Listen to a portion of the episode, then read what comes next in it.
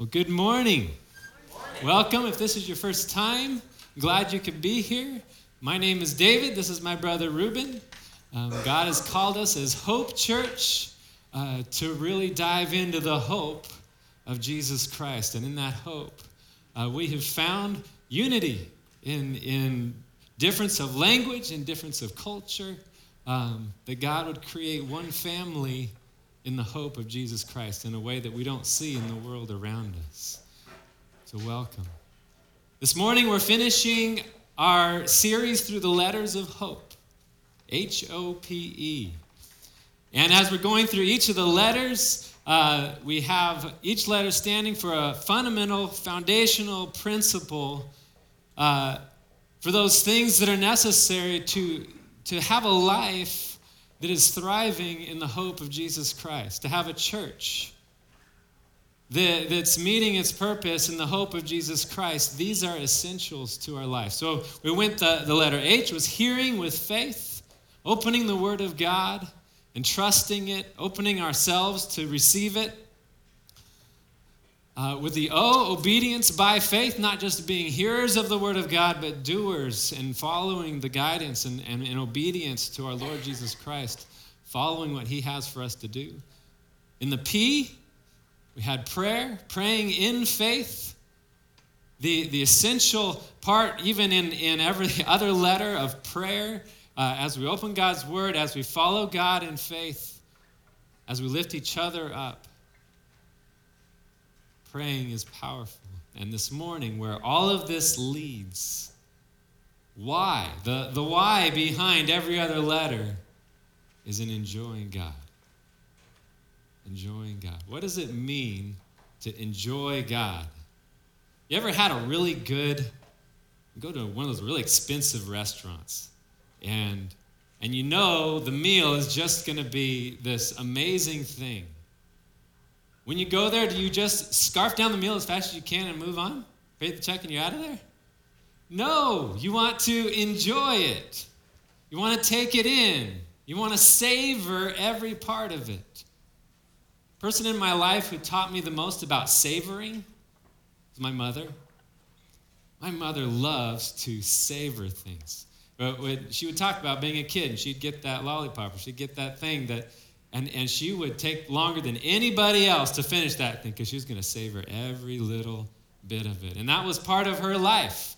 Uh, we lived, um, we built, built a house in Ramona just outside of uh, San Diego, and, and we had wraparound porches. This was, this was my mom's dream home that she built, and we were overlooking a valley, and, and she would just sit on the porch and savor the moments of just either sipping a cup of tea or, or, or you know, iced tea or, or a cup of coffee and just enjoying moments and savoring them.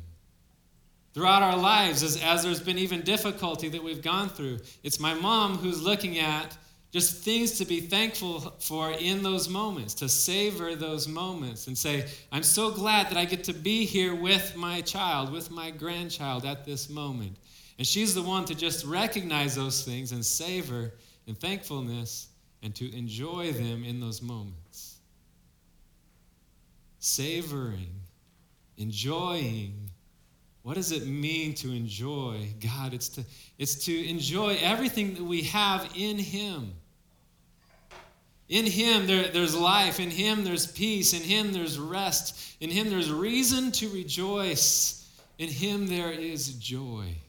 Enjoy God. And that's kind of going to be our focus. And, and enjoying God is the joy aspect of what we find in God our Father. There's a popular verse that, that makes it to t shirts, it makes it to mugs, it makes it to, to things to go on the wall. Um, you might have seen it. Uh, the joy of the Lord is my strength. That quote. It's a great, great thing to have posted somewhere where you're going to see it. Um, the joy of the Lord is my strength. I want that to be real. I want. I, I don't want to. There, there's promise in that. That's, that is from the Word of God. The joy of the Lord is my strength. sometimes I think we can get to a place where, in the midst of difficulty, or, or in the midst of where, where we don't feel strong, we don't feel joyful, we look to that and we go, Where is that? And so we say, Well, I'm supposed to be that. And so then we say, Well, then, then I'm going to put on a happy face, I'm going to smile, and, I, and I'm going to be joyful. And that works. It's not a bad thing to intentionally be joyful. But in that effort, we're creating something on the surface while underneath, oftentimes, it's still, boy, where is the joy? And, and where's the strength? How do I even connect to those things? This morning, I want to dive into word, the Word of God to really answer that. Where is the joy? Because it's there. What do we do? Do we just try harder to put on a joyful face, to, to reach that place that, that is it's essential to, to life in Christ to enjoy God. This isn't just a, a, an, an extra benefit. This is an essential part to having an effective life in Christ. And that's we're going to look at that too. Why is that essential? But boy, it's important, us, important for us to know from God's word, His direction, where is the joy? How do we increase in that joy? Maybe there's, there's something, we feel it there. But, but we're going, it's, it's not the fullness of that. How do I get to that place that's in that promise? That that joy is so much that it becomes a strength to my life. So we're going to look at this morning. Let's, let's pray. Father, I recognize right now that it's, it's not in our own strength that we're going to get to where you have us. It's not in our own ideas, in our, in our own concepts of, of how things happen, that in our own wisdom, that God, we can reach the glory of what you have for us. Jesus, you are the way maker, and we know that, that the way towards what you have for us, the life that we have in you, is through Jesus, through you, Lord Jesus. And in your word, we can find the truth and the life. Holy Spirit, you can show us in your word that truth. So I pray that you do that this morning. Open our eyes to the truth of your word. In Jesus' name, amen. To enjoy God. Well, let's understand that verse. The joy of the Lord is my strength. Where does that come from? That's Old Testament. That's Nehemiah chapter 8. Let's look there. Nehemiah chapter 8. What's going on here is Israel has been um, in exile.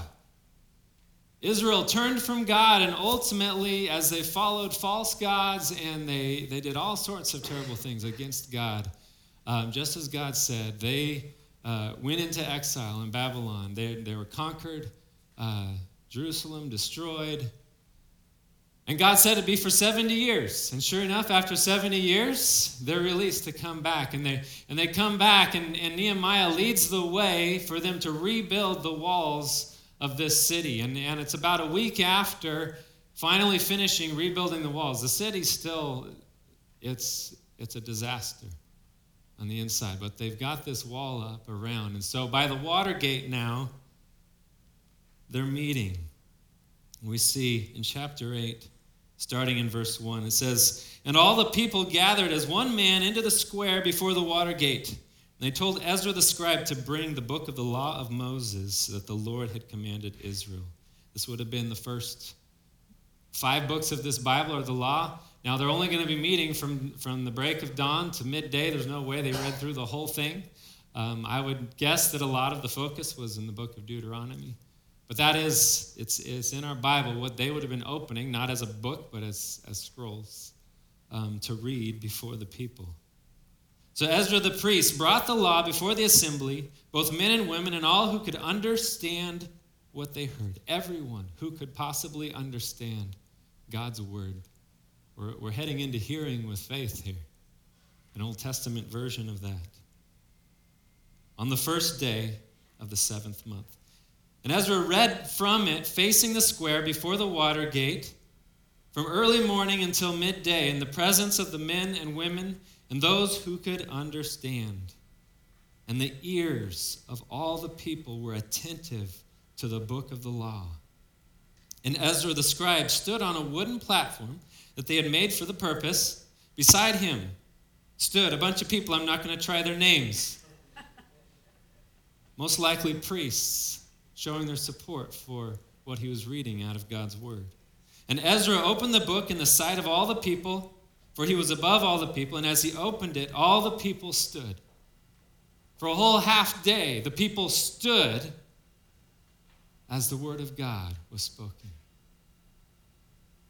treating it as the very words of God. And Ezra blessed the Lord the great God, and all the people answered, Amen, Amen. This is starting with worship. Lifting up their hands, and they bowed their heads and worshiped the Lord with their faces to the ground. Also, a bunch of names. Help the people to understand that these were Levites. Help the people to understand the law. While the people remained in their places, they read from the book, from the law of God, clearly. And they gave the sense so that the people understood the reading. So you have these Levites just explaining this is what we're doing right now, explaining this is what's in God's word, understanding the sense of it, understanding the meaning of it. And everyone who can understand, everyone who can receive it is receiving the word of God. What is the result? And Nehemiah, who was the governor, and Ezra, the priest and scribe, and the Levites, who taught the people, said to all the people, This day is holy to the Lord your God. Do not mourn or weep. For all the people wept as they heard the words of the law. Why were they weeping? As they stood in the destruction of the city and they saw and understood the truth of God's word that 70 years before there was a reason that they went into exile. And what they have missed for those 70 years is God's purpose that He had for them there in that city. And, and they saw, they just mourned over what was the evidence of their own sin that had led them into exile. And they, they mourned over what was lost. And, and in that law, they, they would have also seen just the blessing that had been there and the promise of blessing had they followed the Lord, and they didn't. So, of course, that understanding leads to mourning over their own sin, really, of what was lost. But he says, Do not mourn or weep. In verse 10, then he said to them, Go your way, eat the fat, and drink sweet wine, and send portions to anyone who has nothing ready. For this day is holy to our Lord and do not be grieved, for the joy of the Lord is your strength. There's the context of that promise. He says, This day is holy. Do not mourn, but be joyful. Celebrate. Go have a party, for the joy of the Lord is your strength. Why is God calling this day holy? Why is God telling them, Don't mourn, but be joyful? I think we can gain a little more insight into this by jumping back to the New Testament in the book of Luke.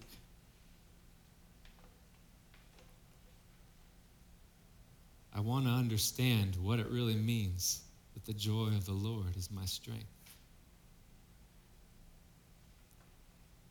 In Luke chapter 15, starting in verse 11, Jesus is telling a parable. Jesus said, There was a man who had two sons. And the younger of them said to his father, Father, give me the share of property that is coming to me. And he divided, the father divided his property between the two sons. Not many days later, the younger son gathered all he had and took a journey into a far country, and there he squandered his property in reckless living. And when he had spent everything, a severe famine arose in that country, and he began to be in need. So he went and hired himself out to one of the citizens of that country, who sent him into his fields to feed pigs. and he was longing to be fed with the pods that the pigs ate, and no one gave him anything. What's the picture here? A son who had an inheritance says, Give me that inheritance. I'm going to go my own way. And he leaves to go his own way, squanders that whole thing. And then hardship comes, finds himself destitute, living among the pigs, wishing he could eat what the pigs were eating. Ever been a point in your life where you just you had such great expectations of what life was going to bring and you just went your own way? Not what God wanted. Went your own way. And found ultimately a place where you're bankrupt in yourself. Everything that you had hope in is, is gone. And the difficulty comes. And maybe you're not literally in a pig pen, but you feel that way. Life and its disappointments. So, what does he do? Verse 17, but when he came to himself, it's like it took that long. He said, How many of my father's hired servants have more than enough bread, but I perish here in hunger? I will rise and go to my father, and I will say to him, Father, I have sinned against heaven and before you. I am no longer worthy to be called your son. Treat me as one of your hired servants. I'd rather be one of your hired servants. And he rose and came to his father. But when he was still a long way off, the father saw him and felt compassion and ran and embraced him and kissed him. And the son said to him, Father, I have sinned.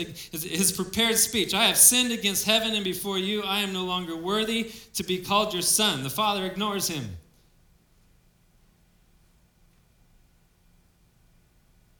But the father said to his servants, Bring quickly the best robe and put it on him, put a ring on his hand and shoes on his feet, and bring the fattened calf and kill it, and let us eat and celebrate. For this my son was dead and is alive again. He was lost and is found, and they begin to celebrate. What happened here? The son realized and mourned his sin. He saw the destitute situation he was in because he had walked away from God. What had Israel seen in that moment there by the water gate? They understood their sin. They came to their senses and saw the goodness and the glory of God, and they mourned their sin. Why was this moment with the prodigal son special to God? Why was that day holy to God with the Israelites? Why was there reason to celebrate for this prodigal son? Why was there reason to celebrate for the people of Israel there by the water gate? Because they were dead, but now they're made alive again. The day is holy and special to the Lord because of, because of his joy. Can you imagine that son? The son doesn't have joy in that moment. The father has joy. He's wrapping his arms around that son, saying, You're back. And, and he's clothing him and wrapping the the strength of joy that is instilled into that son is not that son trying to be joyful. It is the overwhelming joy of the Father poured into the Son, saying, I love you. I am I, am going to celebrate this day because you have returned. In, in the remorse of your heart, in the remorse of your sin, seeing that and coming back, let's rejoice. So when we say the joy of the Lord is our strength, it's not about trying to produce joy in myself. It's about coming back and being near the Father. It's about being in the presence of the Father. And so, our first reason, our first how and where is the joy? It's in fellowship with God. How do I get to that joy? Do I try harder to be joyful? Do I just put on a happy face? No, that, that wasn't going to work for, for the prodigal son in the pig pen. As long as he stayed in the pig pen, real joy, he could fake it all day long. It wasn't going to be real joy. He needed to return to the Father, and it was going to be the joy of the Father that would give him strength. So if I know I need to grow closer to God, but I'm still I'm still dealing with with the struggle. There's confusion. It, it's not clear. How do I get back to the Father? It, it seems good in a parable, but this is my life now. Tomorrow I'm going to go to work. How does that work? I'm still dealing with life. I'm still dealing with the difficulties of work. I'm still dealing with difficulties in family. It's how, how do I navigate that to make what was real in the prodigal's life real in my life, to come close and be, be in the presence of my Father, to then be instilled with His joy. That's what the letters of hope have been all about. If you haven't got it yet, why do we have the importance of hearing with faith? Why do we have the importance of trusting what God says is important in my life and just doing it in obedience? Why do we have the importance of prayer and, and praying for each other and lifting each other up when, when we're sinning to invite other people? You know, a sin, I can't overcome that. Invite people into that so that I can be free from that sin. All of that is to get me to a place where I am enjoying now the presence of God. And in His presence now, his joy is instilled into me. His, his life is instilled into me. His peace, His rest, every aspect of who God is now is not something I'm trying to produce in myself, but because I am close to Him, He is instilling that into me. That's the why of all of this. To be near the Father. As we, as we go through the Word of God, it, this comes up in so many different ways. You get in the, some wonderful passages, John chapter 15, all about abiding with Christ. What's that? Christ is the way to the Father. They're the only way. We, call, we, we, we sang about the waymaker. It's only through Christ. And when we abide with Christ, what is he saying in that chapter? He's saying, this is my commandment that you love one another. Why is he giving us this direction to abide with him and to, to obey his commandments? Is so that his joy will be in us and our joy will be full. We see that right there. In Galatians chapter 5, it's talking about walking by the Spirit. This is, these are all analogous concepts of, of the prodigal returning back to the Father of, of, in obedience, walking according to what God has for us to do, trusting Him in that. It might not make sense in my marriage, in my relationships, that, that God would have me do something that's, that's coming from His Word. How does that add up? But as I'm doing that, He's guiding me back to Him. In, in chapter 5 of Galatians, what is the fruit of the Spirit? The first two love, joy, peace Everything that we have to enjoy from God is going to be the fruit of the Spirit working in my life as I'm walking according to the Spirit. That's obedience by faith. 1 John chapter 1. It's all about darkness and light. God is light. In him is no darkness at all. How can I say that I'm in fellowship with God if I am holding on to sin? If I'm holding on to darkness?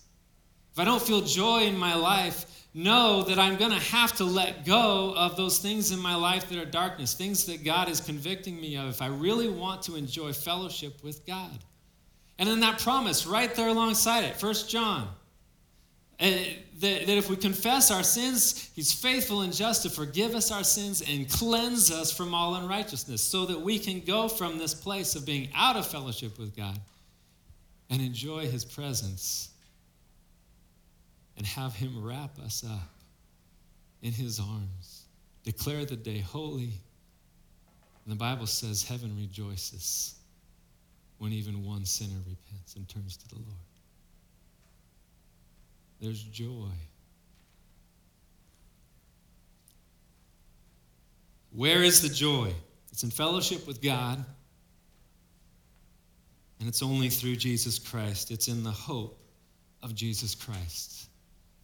If I'm living and I don't, I don't feel joyful. When it says, the joy of the Lord is your strength, and I'm going, it's not a reality in my life. What do I need to do? I know I need to be in fellowship with the Father. The only way to get there is going to be through the hope of Jesus Christ. And the hope of Jesus Christ. That's, that's the lifeline of a Christian. It's through relationship with Jesus Christ that we have hope. And there is no amount of persecution that can take that from a Christian who continues to focus on the person of Jesus Christ and learns who Jesus is and loves Jesus. And their hope is in Jesus. When Peter wrote uh, 1 Peter, he wrote it uh, to the churches dispersed throughout the area. And this was at a time of great persecution, vicious persecution. Uh, the Emperor Nero, uh, emperor at that time, um, the Romans had believed that he was responsible for burning down the city of Rome. He realized he had a problem on his hands. See, the city of Rome had in it everything that culturally was important to them their gods, their, their culture, everything. And, and and it was devastating to the Roman people when that happened. And so, as they're looking to him as the culprit, he needed to do something. And how convenient, these Christians, to blame it on them. No, the Christians were the ones that burned down Rome. And so, terrible persecution started to come after that. So, First Peter is written into the context of persecution.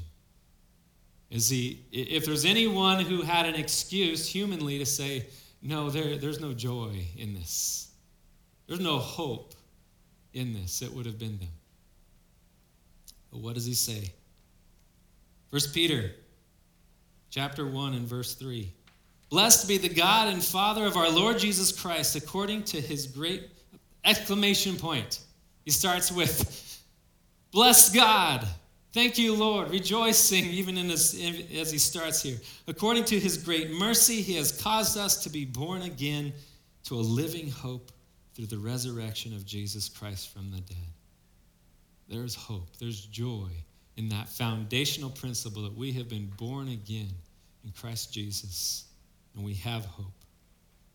To an inheritance that is imperishable, undefiled, and unfading, kept in heaven for you. Our hope in Jesus Christ looks forward to what we will have one day as we endure right now the difficulties of this world.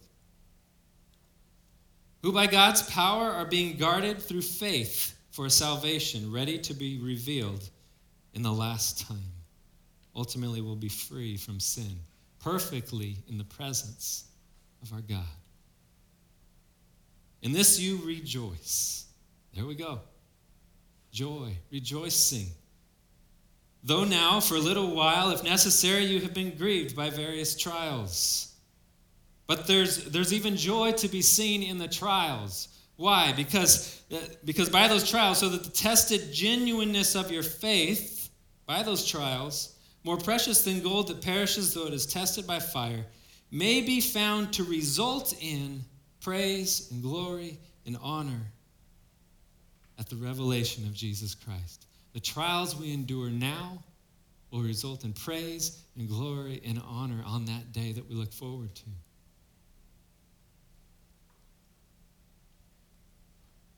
So, can we have hope in a person we can't see? Can we have hope in a person we can't physically feel? Yes. Our hope and joy is in Jesus, and that's said so clearly in verse 8. Though you have not seen him, you love him. Though you do not see not now see him, you believe in him and rejoice with joy that is inexpressible and filled with glory. In Jesus. If I'm in a place of struggling with joy, how much time am I spending just to get to know Jesus better? How much time am I spending just in prayer? Say, Jesus, help me to know you more. Help me to, to treasure you more, to delight in you more. Open up one of the four Gospels where there's so much of just Jesus, his words and the things that he said and the things that he did. Get to know Jesus better. Jesus is the way to the Father.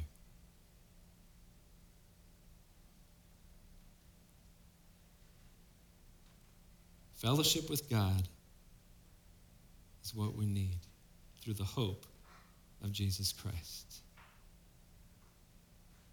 So, what does the joy of the Lord accomplish in the life of a believer? Why is this an essential?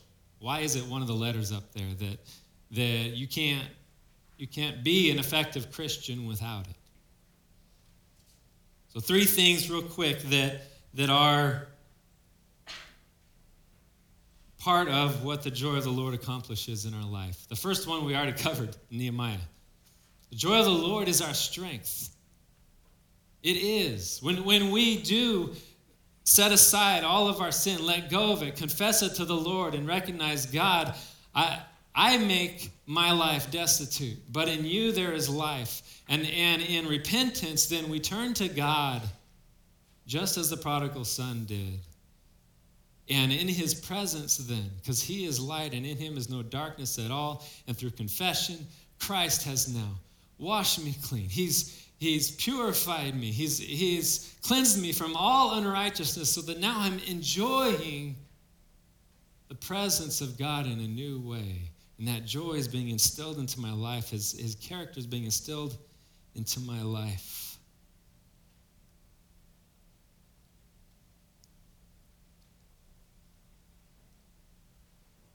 What does that accomplish in my life? It gives me strength.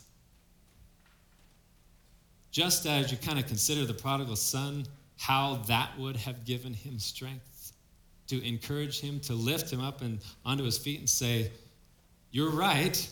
You squandered everything. You're right. You really screwed up. But no, my joy is going to be in you. My strength is going to be in you. I am going to set you on your feet. There's so much more, even than strength, that we have in that. But it's in God's strength then that we can go forward because of the joy that we have in the Lord. The joy of the Lord is my strength. The joy of the Lord, secondly, testifies to the hope that is in me. This is essential for us to be effective as a, as a Christian in, in whatever circles God has put us in is that we live a real faith. It's not something we're manufacturing, but we really do pursue God. And, and as a result, there's real change in our life that people see. In this context of 1 Peter, what does he say? Let's look in 1 Peter chapter 3, starting in verse 13. They're being persecuted. It, it's it, to the outside world, it's devastating. But then it says in verse 13, Now who is there to harm you if you are zealous for what is good? Their, their hope isn't in this world, their hope is set in the future. You can't destroy that. You kill them and they go to be with Christ. But even if you should suffer for righteousness' sake, you will be blessed. Have no fear of them, nor be troubled. But in your hearts, honor Christ the Lord as holy Holiness. What is that characteristic? People get confused about what holiness is. One way to look at holiness is you take every characteristic of who God is his love, his kindness, his justice, his mercy, his grace, uh, the peace that is in God, the, the, the loving kindness that's in God, everything that is, the joy that is in God, wrap that all up in, in the just the immense, uh, infinite character of God, of who He is, and wrap all that up. That is the holiness of God. Treat Christ as holy. Everything I need is in Christ. Honor Christ, the Lord, as holy. Always being prepared to make a defense to anyone who asks you for a reason for the hope that is in you yet do it with gentleness and respect. That word for defense, um, the Greek word behind that is apologia. That's where we get the word apologetics from. Uh, last season we had an apologetics hope group. That's what that's about. It seems like a big word. What is that? It's just about expressing the hope, defending the hope that is in you. What's the context of this? Being prepared to make a defense to anyone who asks you for a reason for the hope that's in you. They see something different in you, and they say, Why are you different? Why are you still smiling? You shouldn't be smiling. Your family's being tortured. You're being thrown before lions. You're being crucified, burned at the stake. Why are you still joyful? So he says, Be prepared to give an answer. The joy of the Lord testifies. It's not me pretending to be joyful, it's the real joy that is coming through fellowship with God as a testimony to the hope that I have. That's something people will notice. That's something people at work will notice. It's real. Why are you still smiling? Why are you still showing up to work? Everyone's ready to give up, but you're still going. Why is that? Well, not because of me, but because let me tell you about my Lord and Savior Jesus.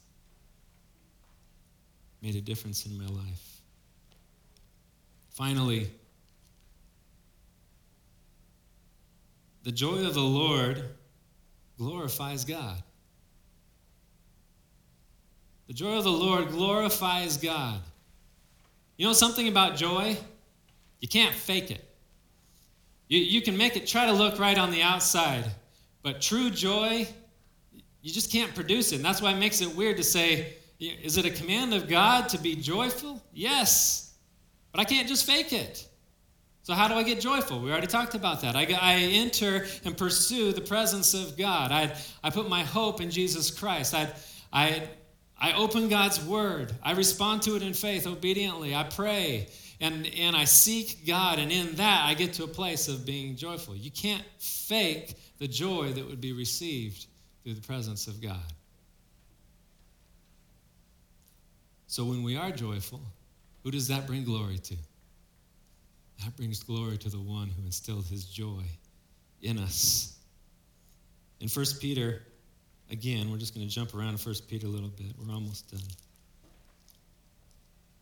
chapter 2 in verse 9 says, But you are a chosen race, a royal priesthood, a holy nation, a people for his own possession. Boy, the picture of the Father in that. That you may proclaim the excellencies of him who called you out of darkness into his marvelous light. Why? So that we can proclaim His excellencies. Is that just with my words? No, it's with my whole life that has been transformed by the presence of God, now proclaiming the excellencies of God. That's what it's about. We talked about holiness. Holiness, every attribute of God that transforms our lives, wrapped up into one word the holiness of God. Band, if you want to go, go ahead and come on up, I'm going to read one more thing. We go back a chapter, 1 Peter.